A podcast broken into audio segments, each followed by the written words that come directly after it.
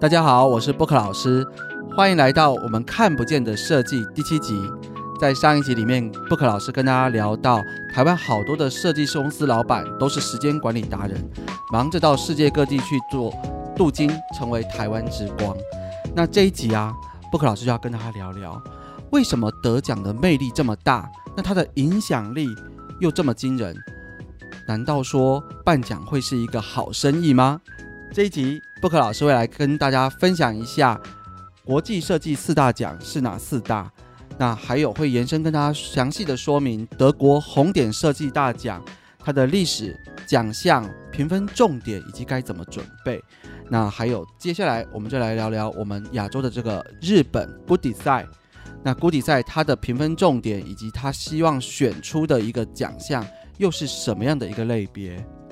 那后半段，布克老师会以自己有办过设计比赛这样子一个经验，以过来人人的角度跟他聊聊，办奖到底是不是一个好生意，到底好不好做？那我们办奖的目的是什么？然后后续我们又该去怎么去做延伸的一些动作跟呃相关的配套工作？相信这一集一定可以让大家收获满满。那节目的开始，我首先要。感谢一下凯利周，因为他凯利凯利周是让我们在布克老师这个 Pockets 开台以来第一位帮我留言给我们鼓励的听众朋友。他说啊，布克老师的频道其实听起来越听越精彩，不知不觉啊就把他的时间偷偷的偷走了。诶，所以布克老师，诶，不是不是薪水小偷哦，布克老师是时间小偷。诶，这个评语我们听起来还蛮开心的，我们团队也觉得。哇，受到了莫大的鼓励，所以请大家多多的在底下留言回馈一些你们听完布克老师内容的一些想法，或者是如果你有任何想要听的主题，那我也会尽我所能的去准备相关的工作来跟大家去分享我知道的事情。当然，如果你有室内设计、室内工程相关的主题想要去了解，也非常欢迎在底下留言给布克老师。那这个是我的专业范围，我一定可以帮你。好好的来详细说清楚、说明白。那我们进入今天的主题啦。呃，得奖的魅力大不大？当然大啦，不然为什么亚洲这么多的设计师疯狂的去比赛、疯狂的去得奖？得奖以后啊，不只是这个 F B I G 各方面到处都在介绍说：“哇，我得奖了，我超厉害的。”哎，对，那。当然，我们知道也有很多的设计师，其实他们并没有在做比赛这条路，因为他们是在做深耕自己的人脉，或者是说他专心致力的像职人精神一样，在他的工作领域里面发光发热。这也都是每个人不同的路。但是我们今天就来聊聊得奖，它背后看不见的部分到底有哪一些。首先跟大家介绍一下。呃，我们现在在台湾比较常听到的呃指标的国际设计竞赛四大奖，包含了德国的红点设计大奖，还有德国的 IF 奖，美国的 Idea 设计奖，以及日本的 Good Design。这四个奖一般在我们台湾来说，大概都可以认认同它是属于全球的这个四大指标国际竞赛。那我想红点大家已经听过啊。可是你听过的红点奖是在什么地方听到呢？诶，最新的汽车得红点奖，标榜它经过德国红点认证。那还有电冰箱、吸尘器。诶，我怎么觉得这红点奖真的是蛮多的东西都有听到啊？可是红点奖到底是用来比赛什么的？其实红点奖最早啊，它是在一九五五年。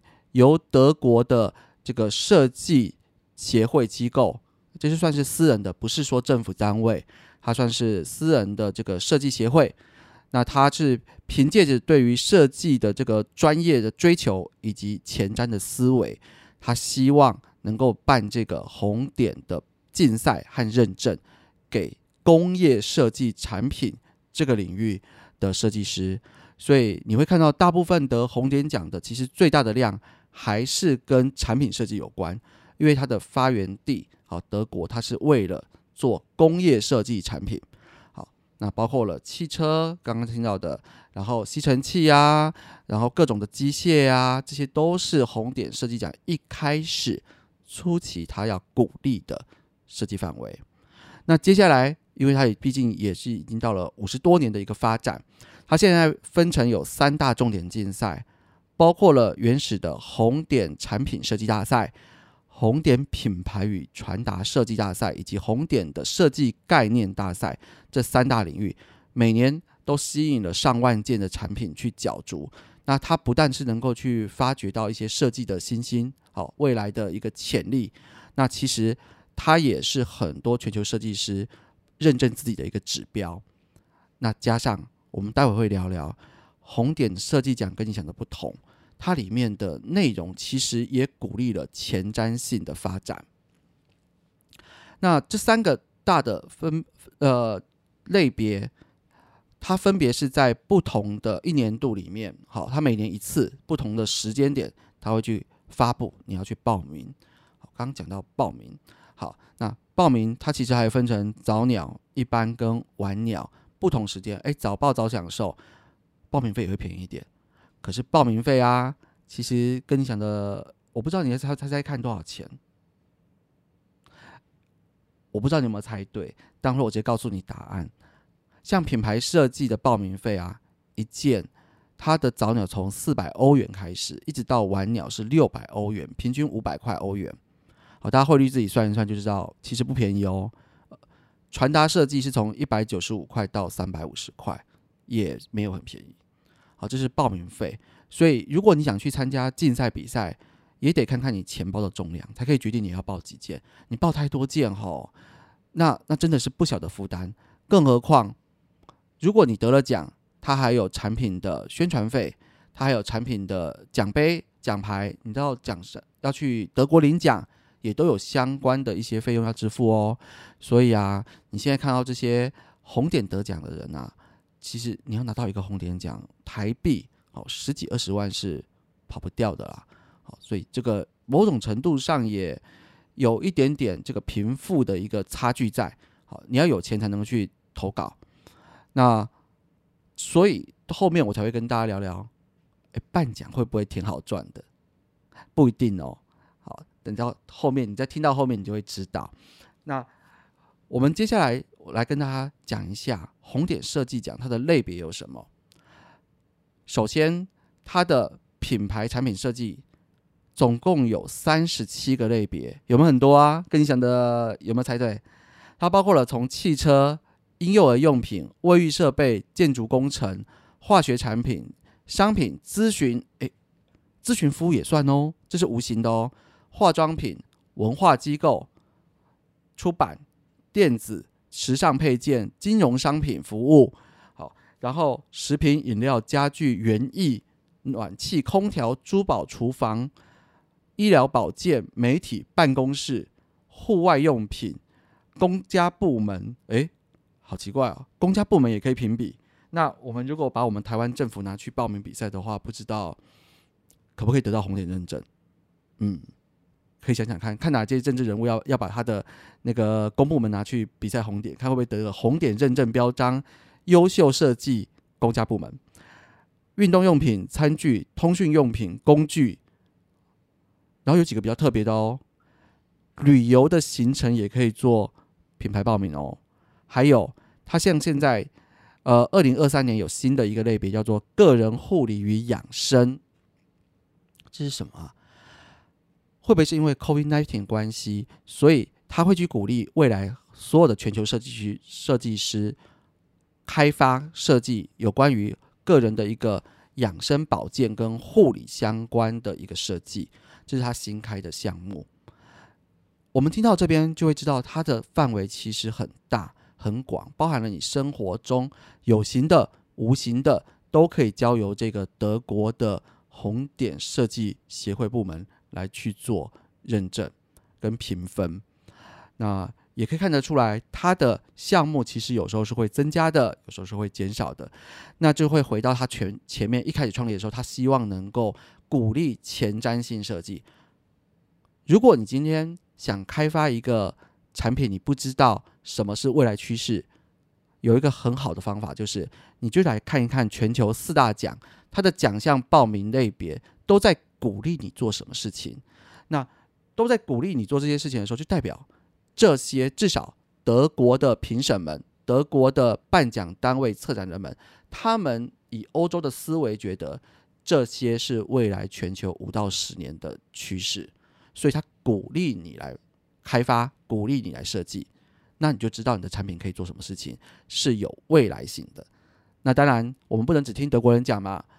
刚刚讲到要听听日本人讲，听听美国人讲，综合一下，大家就知道什么东西是未来有潜力的东西。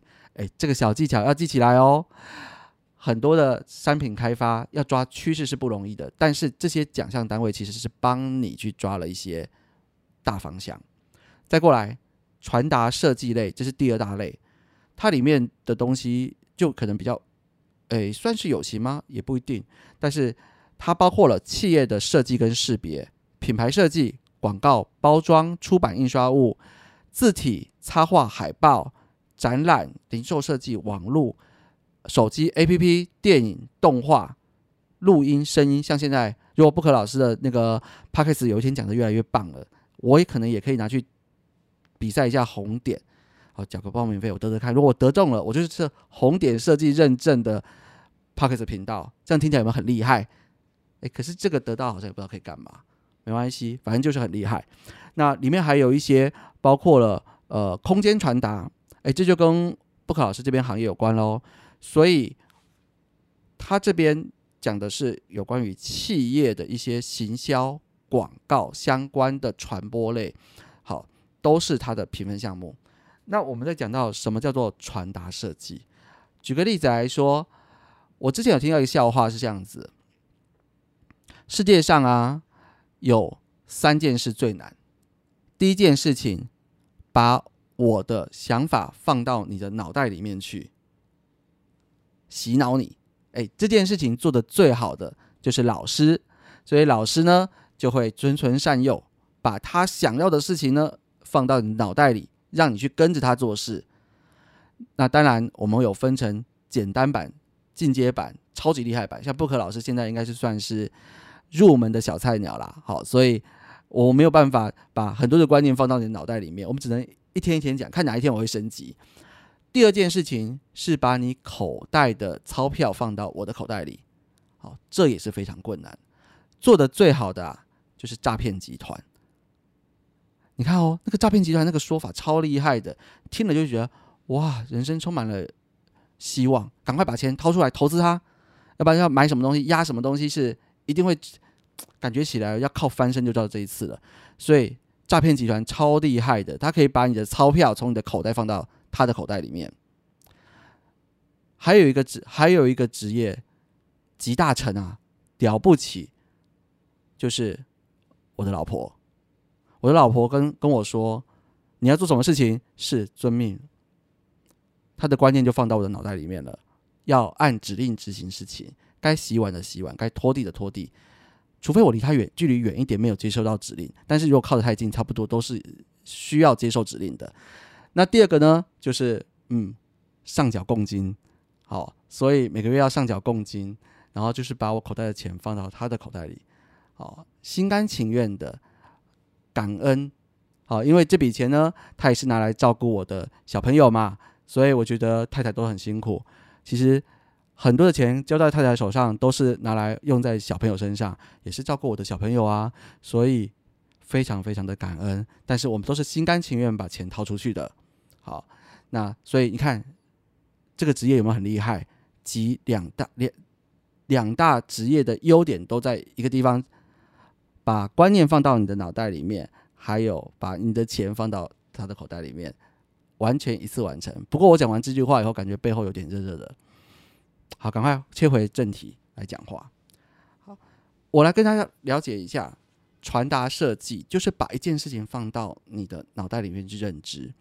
那其中第一个项目，企业识别，我们常讲比较专业人讲说 CIS 系统设计。我们常常看到一个公司，它可能有个 logo，但是问题是，CIS 不是这么肤浅、这么简单的一件事情。它就有点像是你要把一大篇文章、一整个企业要做的愿景、文化，他想办的事情，浓缩、浓缩再浓缩，变成一个小图案，让他一看到就知道，哦，这就是他。我看到一个金拱门，我就知道，哦，这麦当劳，这大陆用语嘛，金拱门，我们讲麦当劳。哎，我今天看到一个这个捷运的符号，我也知道，哎，这是捷运公司呃悠游卡的符号。那我今天看到像国旗也是很厉害的识别啊，我一个白底上面画个圆圈圈，我就知道红色的，我就知道那叫做日本 Japan。好，那所以我们其实都是用一个，就好像是我们文章里面所所谓的关键字或是金句一样，如何浓缩成精华，让一个图一句话就能够。顺序马上理解整个企业的特征差异化，而不会跟别人搞错，这就是里面他很厉害要去做做的一个设计。那当然延伸出来，这个图案的 logo 或是这个文字或色彩标准色，你要用在包装设计上，用在网页上，用在手机上，用到超大的户外海报，用到最小的手机软体上面，甚至一颗纽扣上，都能够去做。变化和呈现，而且还看得出是同一家的，那大家就知道这是有一点有不容易的一个难度。这就是这种形象设计公司它的厉害高干的地方。那这都是红点在评选的。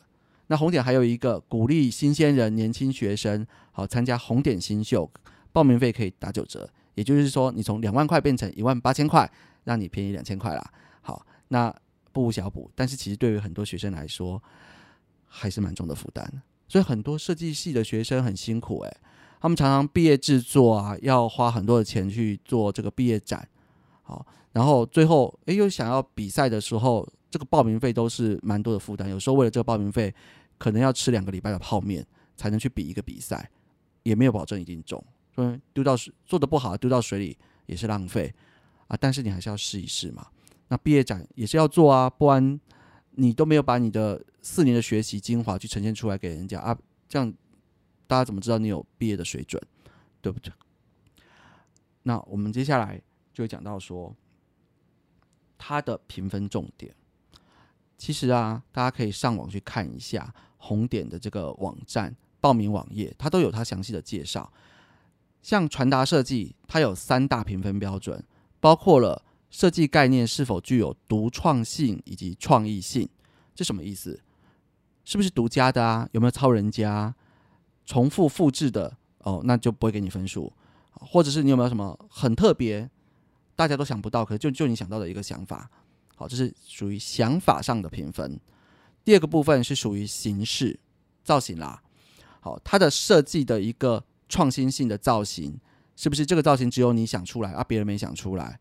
那或者是它的这个造型，它设计的品质跟质量，它的深度跟密度够不够？有时候，嗯，像现在有些设计师会觉得哗众取宠，好像把东西做得越花俏、越复杂，就是设计越厉害。其实并不是，很多厉害的设计都是干干净净、很简洁，而且一看就懂他要做什么事情。极简的设计不容易哦。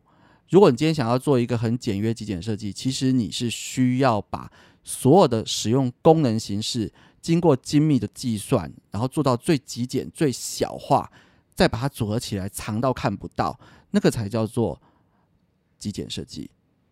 这是一个很难度的、很难的设计设计技巧。那当然，第三部分就是他要评估它的设计影响力了，包括了可理解性以及情感表现。这是什么意思？我刚刚有在讲到说，做设计要看得懂嘛，东西看了要知道怎么用嘛。如果你做了一台车，连开门的把手你都要写一个标语说：“来，大家一二三，开这边，拉起来把手转一下才能开车门。”这不觉得是一个很鸟的设计吗？一个好的设计就应该是连解释都不用解释，我一看到就知道哦，手这样放在这个地方，拉一下就开门了，非常的直觉，非常直观，而且不用说明书。这是一个好设计的基本条件，要看得懂，可以理解。刚讲传达，传达，传达过去。如果遇到铜墙铁铁壁进不去，他的脑袋就代表你的传达能力失败。你做的再棒，做的再厉害，是个天才，没人看得懂，你只能终身被埋没。所以，作为设计师，你必须让你的设计被使用者看懂，然后会用。那情感表现是什么？这比较有点艺术性，像艺术家就是这个情感表现很厉害的一个角色，他可以让你哭，让你开心，然后让你觉得感觉很难过，或是闷闷的。因为艺术家他的艺术是能够触动你的感官跟感受，然后把它连接起来，让你感受到跟着设计设那个艺术家他的眼睛或是手艺。去体会到这个世界上美好的感官感受。那我们设计师当然在这种感官感受上没有艺术家那么厉害，但是人家是纯感官嘛，他不用功能。我们设计师所有东西都必须服务业主，服务有功能性的，所以我也需要感动人的设计。但是我的感动人是全部都是跟功能跟使用是有关系的，当然对象是非常重要的。我做给银发族退休生活要用的设计的房子，其实我不需要去感动年轻族群，那是附带的。那我主要是要服务退休仔的需求，那我也不用去太过去服务小朋友的族群。好，因为它是不同的 TA，好，我的目标客顾客。不过大部分时候，其实做给老人跟长辈在使用的空间，其实对小朋友也是相对很友善的，因为它本身就是一个高度友善的环境设计。那所以，当你做到了一个高度友善跟高度技术性设计的时候，拿来放在一般成年人的使用，一定是没问题的。这是一个简单的逻辑，那所以每对每个设计师来说都是一样的。他们在某些特殊领域或特殊要求上做到极致跟非常棒的时候，对一般的使用者来说，他也相对可以看得出是一个优秀的设计设计作品。所以形式、概念、影响力就是它的传达设计的评分重点。再过来，如果是一个企业品牌或者是产品或者什么的这个品牌这个这件事。他重视的是概念、形式、影响力一样，但是里面内容有一点点的不同。它的概念是要去评估你这个企业品牌它的愿景，还有它的无形的品牌价值。什么是愿景？我我要爱地球啊，我要环保啊，我注重不浪费啊，我关怀偏乡的小朋友啊，或是。我希望打造一个和谐的社会，或是我希望打造一个无障碍的环境，这就是我们想要做的愿景。而我希望以后因为我的设计，大家可以过得生活更美好，就是我的愿景。那品牌价值是什么？我们可以相信，不同的品牌其实它的大家愿意掏出钱来买单的金额是有很大的差距。例如说，我今天一件衣服，我是佐丹奴的。好，我是 Chanel 的，我是 LV，哎，LV 有衣服吗？好像比较少一点，包包比较多。好，我们 Chanel 的衣服，它是不是不同的价位？那你说它使用的材料，它使用的编织技术工法有没有到这么巨大的落差？我相信是没有的。好，但是我们可以理解到，今天 Chanel 的衣服为什么它有一件几万块的价值，有人会去买单？那九丹奴，大家会觉得就是一千块、两千块，差不多。你九丹奴要卖一万块一件，可能就要限量版，不是那么好卖。要不然就要跟别的品牌联名，增加它的品牌资产价值，人家才会去买。但是 Chanel 它这个百年品牌已经奠定了它的品牌价值是高的。为什么？当初哦，就 Coco Chanel 小姐，她是一个很厉害的服装设计师。他当时在欧洲就是做了一个改革，他让很多的女性，以前是那个蓬蓬裙嘛，然后裙装嘛，你要工作很不方便，你要出来做事不方便。可是当时的时代，女性已经开始需要有一些对外的社交跟工作了，但是他们的服装还是很传统，并不适合出外，尤其是活动性不好。所以，Coco Chanel 小姐她就是这个厉害的设计师，她因应当时的社会氛围、社会环境跟需求，她在解决的不是一个人哦，她是解决一个当时一个社会的需求。所以，为什么她的品牌价值高，跟她比较厉害，比较大家觉得她比较伟大一点？因为她不是解决一个人的问题，她是解决一个当时一个小社会的问题。它让女性开始参考男生的服装，做出了利落、好活动的裤装跟简易的、比较偏一点点带有男装特色的外套、裤子跟衣服。它让女性很有自信的成为走出去社会的一个力量，然后行动在功能上行动是方便的。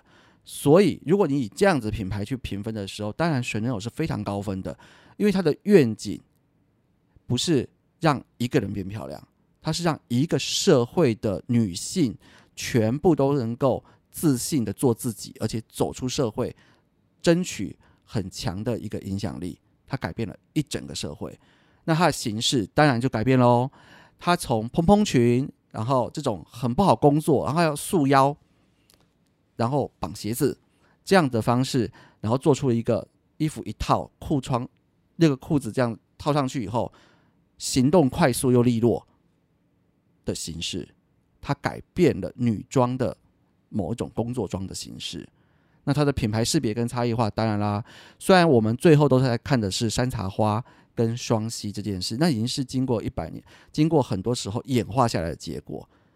那但是它原本其实它的这个过程不是一次到位的，它是慢慢演化进化到现在。那最后大家会认为说，哎，它很多东西是用山茶花的元素去做，那它也把这个东西再去代表女性的一个特征。那所以。他最后用山茶花跟他的名字嘛，Coco，然后双 C 这样的标志作为它品牌的识别跟差异化。你看到这个 logo 就知道它是香奈儿。哎，这样子有没有很理解品牌评选评评选标准？反过来讲，如果你做的东西看不出你想改变什么事情，看不出你解决什么问题，然后你的造型又一般般，外面 Google 一下就很多，而且还会跟别的品牌搞混。那你就拿不到这个高分了，让大家了解到它它的评分标准。我们再来聊一聊，除了红点之外，欧洲的聊完了，现在来跟大家聊聊日本的古迪赛，聊一下东西方的差异，可以更看出大家注重的事情是不一样的。日本的古迪赛啊，它其实是呃。日本的公益财团法人日本设计振兴会所主办的，这也接近了快六十年的一个历史。那他这个古迪赛这件事，这这边呢，他其实希望去传达跟做的是什么？其实早期 Good Goody 赛比较多，还是属于日本本地好日本设计师的一个奖项，但在这些年来，它其实已经开始变成是国际化的。很多地方他会希望能够具备亚洲精神跟日本精神的文化的设计作品，就会想要来拿这个估计赛，而且他们做了一个呃 Dream Mark 的这个标签认证，好，这个认证标上去就知道是你是得奖者。那 Goody 赛有什么样的一个设计理念？哎，我来跟大家介绍一下，它有什么样的设计理念。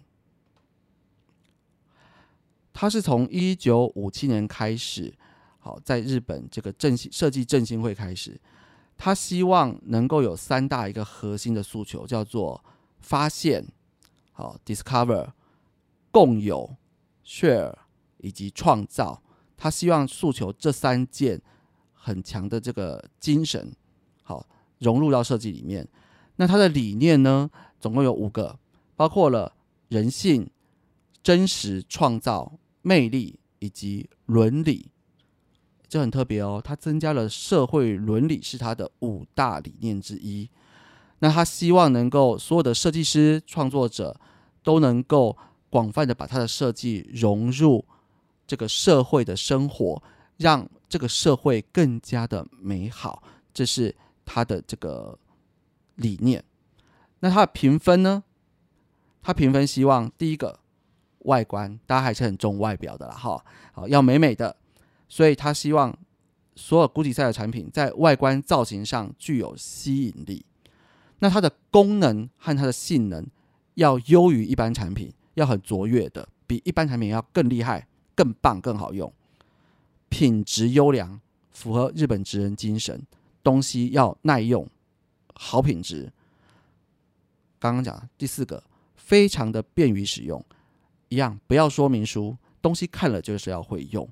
所以按照这四个方向，日本估计赛它其实会筛选出富有对社会责任比较强，然后比较易用性，然后功能强，然后符合日式美学、美观、简约美学这样职人精神的作品，才会得成为估计赛这个比赛所喜欢的参赛者。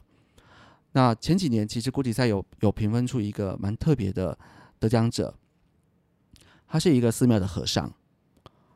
哇，和尚也会设计哦，真是太厉害了！哎，没有没有没有，他完全不懂设计，他跟设计师没什么关系的，而是这个日本的这个和尚啊，他把大家很多对于寺庙的这个食物或是贡品，他做一些整理，好，利用他的一些想法去把它整理以后。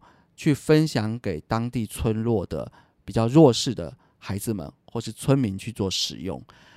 他做到了第一个东西，就是有点像类似像我们这样食物银行的概念，让食物不浪费，然后能够去发挥它更大的一个效用，而且分享给很多的人可以一起去共有。那在物品上也是不浪费，包括了一些循环的设计，这就是让它再利用。所以你有没有发现，它非常符合这个社会价值，然后它注重环保。那因为他长期做了这样的一件事情，所以啊，有人帮他报名这个国际赛嘛，就是说觉得他这是一个很好的一个行为，他也得了日本国际赛的大奖，因为非常的鼓励这样子的一个呃爱护环境、对社会友善的行为。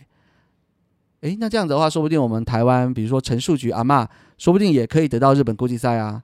但是没有人帮他报名吧？那没有人帮他报名，当然就不会被看见。这也是我刚刚一开始有讲到的。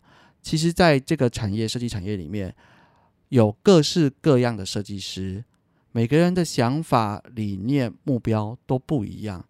有人会想要专精致力于他自己的职职技术、服务，然后一辈子认真的做这件事情。他没有想要出名。他也没想要让太多人知道，他就是好好把他身边人服务好就好。这样的前辈非常令人家感佩，而且很多，那蛮多是这样子的，一辈子兢兢业业的去做好自己的工作。那也会有些人会觉得，呃，我想要快速成名啊，我想赶快让人家看到我啊，知道我的好，我想要爆红。好，他就会很认真的去参加各种比赛，而且想办法的去宣传我有多少的奖，多少的奖。这也有可能。那让有些人会觉得在中间，他会觉得说，他会有现在这个行销的概念，就像布克老师也是有一点行销概念。我们会觉得我们自己认真做事，但是也是要被看见。那那如果我要被看见，出去出来比赛，站出来跟人家讲一下，说我还蛮不错的。好，设计要找我。好，你你不是你这样讲有丢脸吗？不会啊。像很多我们的设计的同学会觉得，哎，我跟人家讲说。我设计不错啊，有机会要找我，或者说，哎，我觉得我的什么东西做的很好，好像有点臭屁臭屁的，哎，怎么会这样子？你怎么可以自己吹嘘你自己呢？有些人会这样想，可是，可是其实现在我我像布克老师不会这样讲啊，我会觉得，哎，我做的还不错的东西，我就跟大家分享，然后，因为我我分享了以后。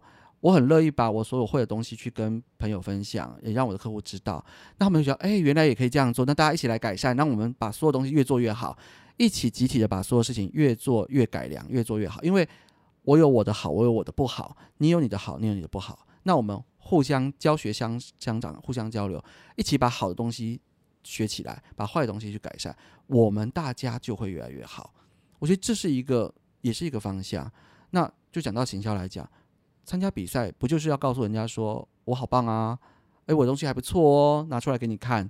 那所以我们要被人家看见嘛，人家才可能诶看看翻一翻，觉得诶还不错哦，这个我喜欢，那就来聊聊看，叫我们多增加机会。所以就这我觉得是参走出来的一个目的嘛。当然那条界限很微很微妙。好，有时候你做多了就感觉自己浮夸哦，说大话，然后好像。很嚣张一样，你什么东西就讲的好像你什么东西都会，诶，这样子太过了就不好，会被人家讨厌。那你讲少了，你会就闷闷不乐说都没有人看到我啊？为什么他都不来不来问我要不要做一下做帮他做事情啊？为什么都不来找我？我的设计比较好啊，那个比较烂的怎么还比还在前面做？哎，不是不是这样讲，不是比较烂，就是哎各有优缺点。可是我觉得我做的也没比人家差，那为什么不找我？因为你没有被人家看见啊，所以出来参走出来让大家认识你是重要的，尤其在现在这个时代。好，那所以日本的这样比赛，我们也可以理解，它跟欧洲所想的是不同的。那接下来大家有没有听完这么多以后，知道其实原来啊，设计师不是只有在画图，好，设计师要想的事情、做的事情，其实比你想象中的更宽广。我们其实同时不只是要为社会服务、为未来服务、为趋势服务，我们还要创新，还要去想怎么样让大家的未来生活可以更加的更好。加上设计一直都是一个跨域整合的专业，我们不会只有画我自己的这一部分。像我一个室内设计师，我一定要了解到最新的资讯、山西科技、电器哦，那社会的行为，像疫情改变了我们整个生活的模式。那我的室内设计一定会跟着改变。以前的门口不用消毒嘛，不用做区隔嘛，不用做正负压嘛。现在新的房子就要去考虑这件事情，然后安全卫生也要纳入我们的考虑，更加更加的去着重这个部分。那手机啊，无线通讯、网络的生活，尤其像 f o o Panda 或者是网购这样子，其实也影响到整个空间内跟外。还有大家外出习惯、工作、生活，全部都被改变了。那所有的室内设计的空间行为、跟规划、跟样式，一定要找出新的路。这也是现在我们这十年，我们这一辈设计师很重要的一个工作。我们都要往这个地方努力，然后我们要想办法让我们的生活可以更符合未来的趋势。好，那我接下来。后半段跟大家聊一聊，我前面提的一个问题：红点奖的报名费平均一件五百块欧元，是不是差不多？换算一下现在汇率，大家自己帮忙算一下。好，我是用简单讲啊，应该也差不多两万块台币嘛，哈。那全世界每一年都办哦，而且还办三次哦。那每一次办都有上万件。好几万件的作品去投稿，讲不要讲多啦，一万件缴报名费，然后每件两万块台币，这样是多少钱？很可怕哦！而且一年办三次，每年办哦。那你觉得他的办的这个活动比赛要不要成本有没有那么高？哎，算一下就会知道了，应该是。有一段落差，这就是所谓的，人家花了五十几年的品牌价值嘛。今天不考老师来办，怎么可能这样？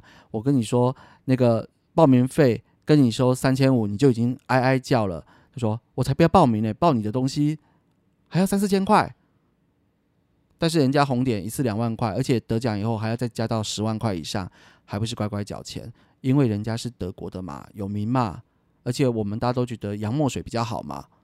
哎，讲到这个，我就要来跟大家分享一下布克老师的一个好玩的经验。在疫情之前呢，我刚好有一个机会，就是加入了这个中华创意设计协会啊，在台在台北这边，好一个设计师的群体。那它其实是有比较多两岸哦跟大陆的一些对接跟联系的一个协会，所以我们对两岸的讯息跟资讯会比较清楚。那我也是因为这样子加入协会。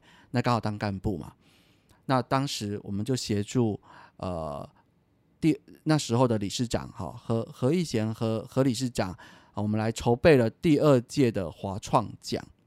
那我们华创奖是中华创意设计协会它专属于两岸的这个颁奖。那第一届是由吴宗宪建筑师发起，那在上海跟台北双城展。好，吴宗宪，你没听错。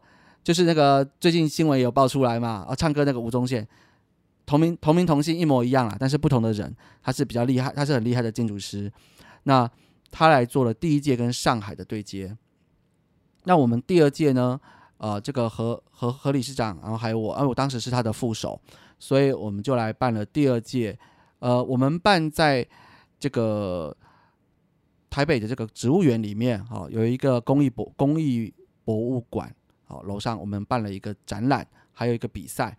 那这比赛之前其实蛮辛苦的，因为像我们是一个小协会，好，小协会它伴随着第一个事情就是我们没有钱，没有钱这件事情让你办活动是很辛苦的，因为一开始的筹备作业、前置作业费没有钱，那我们就需要去找一些人来帮忙赞助一下，或是支援一下，用很克勤克俭。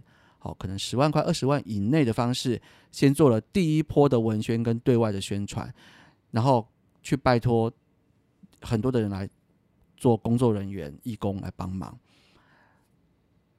我们把奖项的这个主要的目标哦，文宣写好以后，第一个下一步工作是要请评审，请评审很重要。如果我们今天是德国的 IF 红点或日本国体赛，我就不烦恼这件事了。我要找评审超级容易的，谁都邀请很多人都会愿意过来评。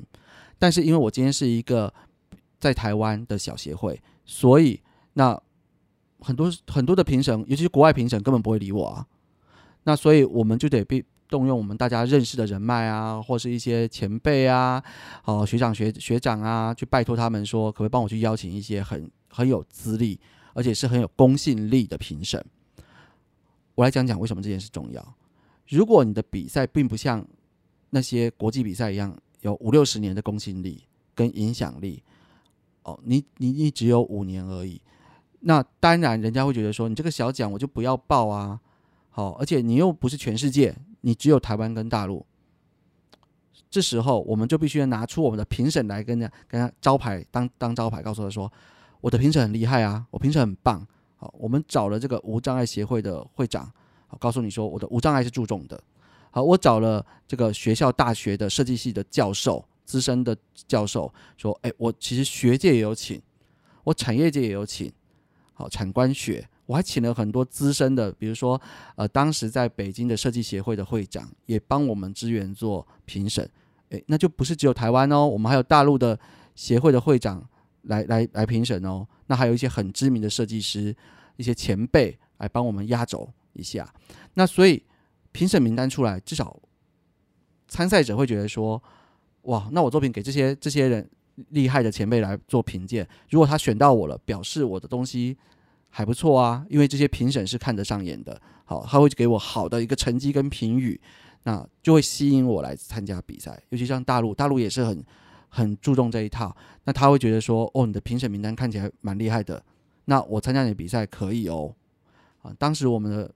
报名费好像是三千五吧，三千五台币，还是很难募募集。但是我们我觉得我们成绩不错，我们后来募到了两两百多件，快三百件，是一个很不错的成绩。那这些稿件过来以后，我们就开始整理资料。接下来大家就可以仔细的听一下布克老师的分享，这真是是评审的秘辛呐。就是我们把这两三百件整理好以后，一一的整理好。就来邀请这些评审，不管是线上还是实体，好，我们找了个场地把它摆出来，让大家去做评分。通常你也知道，如果我今天做一天的评鉴，我有三百件，我怎么可能一件一件仔细看？所以每个评审说真的，大概就是五秒钟吧，先看第一印象。所以你的第一页封面跟标题跟设计说明，一定要开宗明义的在第一页封面就要写清楚。因为如果第一页看起来就看不懂了，那个传达就没到评审脑袋里，就觉得哎好像不怎么样。你第二、第三页就翻翻就过去了啦。那如果你第一页觉得看起来超厉害的，有吸引力，有抓到他，有 key 到他的一个点，他就会开始仔细看你后面的。那通常会用一一个上午或是一天的时间把第一轮海选选过。那我们在当时啦，当时我们是给小标签，好，每个评审他一个标签。好，那你觉得可以的，贴一下；可以的，贴一下；可以的，贴一下。贴贴贴贴贴。好，我们今天七个评审，如果没有超过四张贴纸的，我就全部放到旁边去了。好，就不用再看了。那四张贴纸的以上的，我们再把它分类出来，可能再剩下不到五十件，再请评审看第二轮，再来贴一次贴纸，再筛一次，然后筛出哦前三名，呃，应该说前筛出前面二十名。一个一个仔细的讨论，再拿出来仔细讨论。所以其实你要塞到后面，你才有办法让人家很仔细的看着设计说明跟里面的内容，不要在第一关就被刷刷掉。这是投投稿的一个技巧。那再过来，当然你你有些时候比赛你会先看到评审名单嘛，所以你要知道评审喜欢什么，你就是做比较相似的，你会机机会高一点。塞到后面，通常评审就会开始激烈的讨论。什么叫做激烈的讨论？这是很常见的，因为每个评审，像我，我如果觉得这个好，那个不好，那我就会给这个高分一点啊。那有些评审会觉得，哎，这明明就很好，你为什么刷掉它？大家就开始争论，这可以让他上啊，这个为什么？这这普通而已，怎么可以让他排那么前面？激烈的讨论，因为因为这个出去以后，评审名字会挂上去。我们都很爱惜羽毛，每一个评审，尤其这种资深的。都非常爱惜自己的眼光跟评评论。我不要选到一个很普通的东西，然后给他挂个金奖第一名，底下就挂名说：“哎，不考老师说他是最优秀的金奖，谁谁谁某个学校系主任也说他是金最优秀的金奖。”哎，如果真的没有到很好的时候，你全部写上去，其实我们不太愿意。然后把反正把我们自己都挂在底下写说：“哦，我们都觉得他是最棒的。”不会。所以有时候如果你真的选不出很好的作品，那就重缺吧，就让他第一名重缺吧。我们从第二名开始。好，那当然很少说前三名都重缺了，除非那个作品都太太烂了。但是现在不会，现在的稿子其实大家过来以后，很多水准其实是不错的。那再过来评分出去以后，像我觉得最烦恼的就是要写评语。那这评语这部分，我最后我在快结束的时候来跟大家分享一下。那这个评评完以后，我们就要开始办活动啊，做展板啊，做介绍啊，甚至网站各方面都要做作品集，去跟人家推广跟介绍，这样子才会让人家得奖的人觉得，哎，我参加你这个奖，我是有被行销、被推销、被介绍出去的。那所以，然后当天还有一个大型活动，办交流会，下午茶吃饭，然后让这些得奖者可以互相的交流。其实我像我们华商奖第二届，我当时还蛮感动的，因为。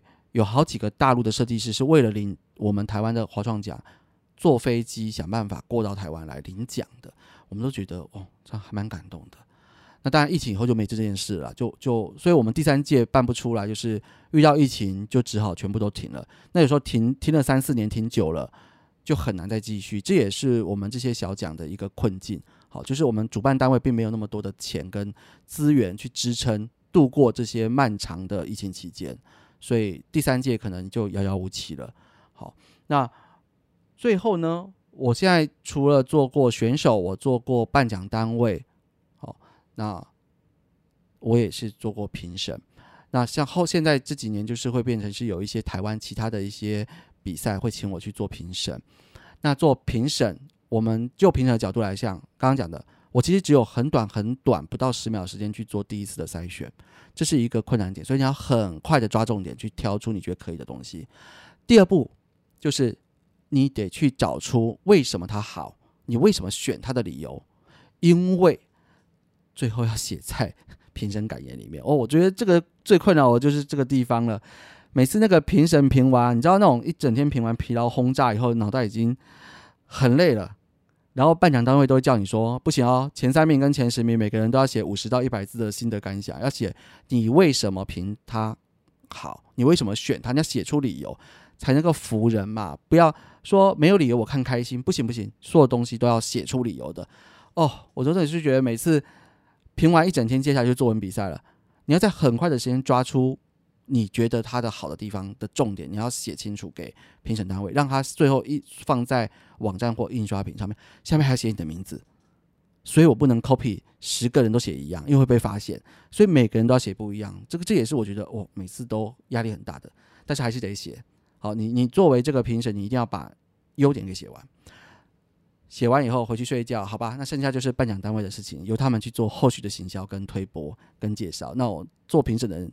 睡觉以后，第二天就回归日常生活，继续做我自己的事情。那这样听一听，大家还会觉得颁奖是个好生意吗？其实要看你是什么样的角色，跟你的目标。在这个接近尾声的时候，来跟大家聊这个颁奖的目标好了。我觉得，就像做品牌，你一定要有差异性跟特色。其实每一个奖项。你也必须有差异性跟特色，而不要跟人家穿制服。所以在一开始奖项的设定的评分标准跟目标目的的时候，就要做出很高的差异化。你会去因为你的评鉴项目去吸引这一类型的设计师来投稿，那得奖的这一群也会具备这样的特征。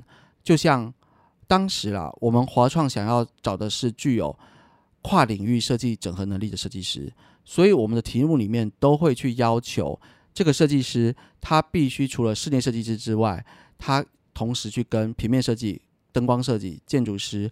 或是其他活动展览，不同的人合作，共同完成这个作品，所以他的作品不会只有纯室内设计造型，而是他必须带有某一些 another 另外的东西在里面，这才会是我们评分能够得分的得主。所以，像我们第二届其实颁了一个特别奖给国小的陶艺老师，因为这个陶艺老师啊，他把很多回收的陶土，然后去教小朋友。做陶艺的杯子，好或 DIY 一些创作，然后再以文创商品的方式协助小朋友学习怎么做网拍，怎么去把他的作品到网络上去贩卖，帮助这个比较偏远乡下学校的小孩子去得到一点点的零用钱。但是我觉得钱不是重点，重点是借由这样子使用回收陶土、环保回收的这样的一个过程，教育孩子呃环保的理念。第二个，透过手作跟创作的过程中，教会他们如何把一个作品打造完成跟创意，而且还会增加如何要推波行销、贩卖这样子的一个动作去教学。虽然只是个习作，可是我觉得这样子可以让这个国小的孩子接触到非常多面向的呃提升价值。所以我们后来会把一个特别奖标颁奖给这样子一个陶艺的国小老师。那他本身也是一个呃陶艺的艺术家，所以他可以做这样的事情。那我们到这这样子来说，其实得奖、比赛、颁奖相关的事情，我想听众朋友大概都可以从布克老师这样的连续两集的说明里面得到蛮多的一些收获。那也让大家知道，其实。设计这个产业跟设计周边的环节是比大家想象中更多的事情要来做。那接下来我们下一集要聊什么呢？我们下一集啊，我想来跟大家聊一聊布克老师很奇妙、很奇幻的展览三部曲的旅程。这是什么呢？因为我在二零一六一七年的时候，呃，在专辑设计协会里面啊做干部。那当时，他们赋予我的任务是，我二零一六年在世贸艺馆做了一个呃四百平的建材相关的主题展。那二零一七那时候我还是算是一个执行副手的角度，但是大部分就是在做执行面。那到第二年到二零一七年的时候，他们就给我一个呃蛮蛮有压力的任务，我在松烟做了六百平的策展，我还是策展人。哇，我真的觉得。他们心脏真大颗，可以把这么大的任务，四百六百平、几百平的展览，就交给我一个展览新手。诶，我在之前没有做过策展人，哎，我一次就直接上五百平，我觉得我自己也蛮有勇气的。然后很顺利的把这两个展览做的有声有色，把它做完。那当然有很多的一些要修改的小地方，其实后面我就一步一步的去修正。那这也会在下一集跟大家分享。接下来啊，我下一年就更夸张了。我接下来的展览就直接到大陆的重庆去做策展人了。这是我觉得我很神奇的展览三部曲。那当然，展览展展览做完这三样的策展以后，就告一个段落。那毕竟我不是一个策展的专业单位，我还是以空间设计为主。但是我觉得这段旅程让我学习到、收获到很多很多的东西。那我非常的乐意跟大家分享我这段展览三部曲旅程里面的所见所闻。那么，一样，我们的清晨时间也差不多到六点了，那我要准备去上班了，所以布克老师在这边跟大家说。早安，然后再说拜拜。那我希望每一位听众朋友都可以跟布克老师一样，每天都保持着正能量。我们很开心、很正面的去面对每一天的挑战。我们加油！拜拜。